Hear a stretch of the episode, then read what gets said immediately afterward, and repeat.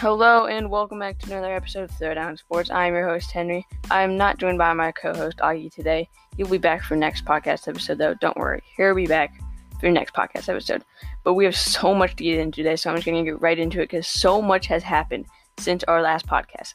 First off, the Clippers have been knocked out of the playoffs by the Denver Nuggets. Somehow, the Nuggets came back from a 1-3. They were down 1 to 3. No team has ever come back from a 1 to 3 deficit in the playoffs, and the Nuggets have done it twice this postseason. How? I do not have the I do not have any idea how. But what I'm going to do for our first segment, we're going to do something called roll the tape. This is where we're going to go back to all these are all past episodes right here. Every clip that you're about to hear is from a past episode before that before the Clippers got knocked out. So this is we're going back to win. Either I said something about the Clippers because I I had the Clippers winning the championship, and and going back to when Augie said something about the Clippers. So we're just going to get right into it. All the clips are from past episodes. Roll the tape.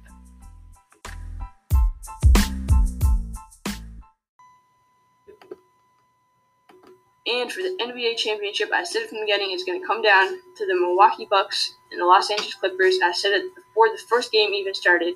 I said, I guarantee you that the Clippers are going to win it this season, and I'm sticking to it. I guarantee that the Los Angeles Clippers will win it down in Orlando this NBA season. Here. Okay. Clippers Nuggets. What do you think's going to happen? Okay, so as I was saying, so I feel like this is going to be a really good series. I don't know why. I said it with Milwaukee. I said they're choking and everything. I'm calling Clippers are to choke. Wow. I'm calling it. I don't know why. I have a feeling in my bones. It's enough to make my system blow. Like, I don't know why. I just have a feeling. It's in my bones, brother. I'm not saying it's going to happen. I just have a feeling. Okay, I'm back. This is we're now back on our regular podcast. I don't know how the Clippers lost. I do not know, but the Nuggets, with the they're the underdogs throughout the whole postseason. Bravo to the Nuggets. So if you missed the score, it was 104 to 89. The Nuggets beat the Clippers in Game Seven. Just like I said, they forced a Game Seven somehow. Our MVP for that game was Jamal Murray, who scored 40 points, 5 assists, 4 rebounds, all that in 45 minutes. Absolutely insane. Clippers are out. Nuggets, wow. So Nuggets are now matched up against the Lakers, and they had game one last night, and the Lakers got the win 126 to 114 over the Nuggets. So I'm thinking that series, I'm going to go Lakers in that series, but again, from the way the Nuggets came back against the Clippers, I don't even know anymore, honestly. So our other series going on is the Heat and Celtics, which so far has been a really good series because um, both games have been pretty close. Game one was 117 to 114. He got the win, and game two was 106 to 101. He got the win. But both times have been crazy endings. In game two, it was Bam Adebayo who came in with the game-winning block on Jayson Tatum. Absolutely insane. I am I'm loving this series so far, and we're only two games in. Miami has definitely played a lot better than the Celtics. But anyway, moving on because Giannis has won his second consecutive N- NBA MVP award. The league announced this on Friday. So that means Giannis joins Steph Curry, LeBron James, Steve Nash, Tim Duncan, Michael Jordan, Magic Johnson, Larry Bird, Moses Malone, Kareem Abdul-Jabbar, Wilt Chamberlain, and Bill Russell to win back-to-back MVP awards. I thought LeBron had it. I was wrong again. I've been wrong a lot lately. It kind of sucks. So Giannis received 85 out of the 101 first place votes, and LeBron was in second place with 16.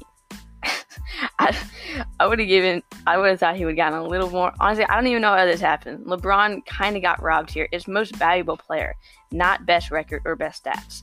The Lakers were not as good without LeBron, but we can, we can, I can say this. I can say what I'm about to say. The Bucks were fine without Giannis on the floor because we we saw that. We witnessed that with our own eyes. We saw that that the Bucks were capable to perform at a fair level without Giannis on the floor. The Lakers, we never actually got to see it without LeBron, but I believe that they would fall apart without LeBron because I don't, I don't, I don't know. I, I, I was wrong again. Giannis won in the in uh LeBron second place. Put some respect on King James's name. They might have made a mistake here. They might have made him mad. If if if he goes on to just rally rally and win, that's gonna be why. So anyway, we're moving on to baseball because my man Alec Mills has th- last Sunday threw a no pitcher, or excuse me, a no hitter against the Milwaukee Bucks, and they blew them out. It was 12-0. Alec Mills, no hitter. Bravo to my man Alex Mills. So he struck out five while walking three, and he was asked in the post-game interview um, how he felt, and he responded, "quote unquote," I have no idea. It really hasn't hit me yet. I really don't know how to celebrate. It's just something. It's j- just something came together today. So very humble, and this only his 15th career start or his 15th career big league start. So pretty crazy. Do a no hitter. That does not happen a lot. So we have to fit in a short uh, sponsorship break right here, and we'll be right back.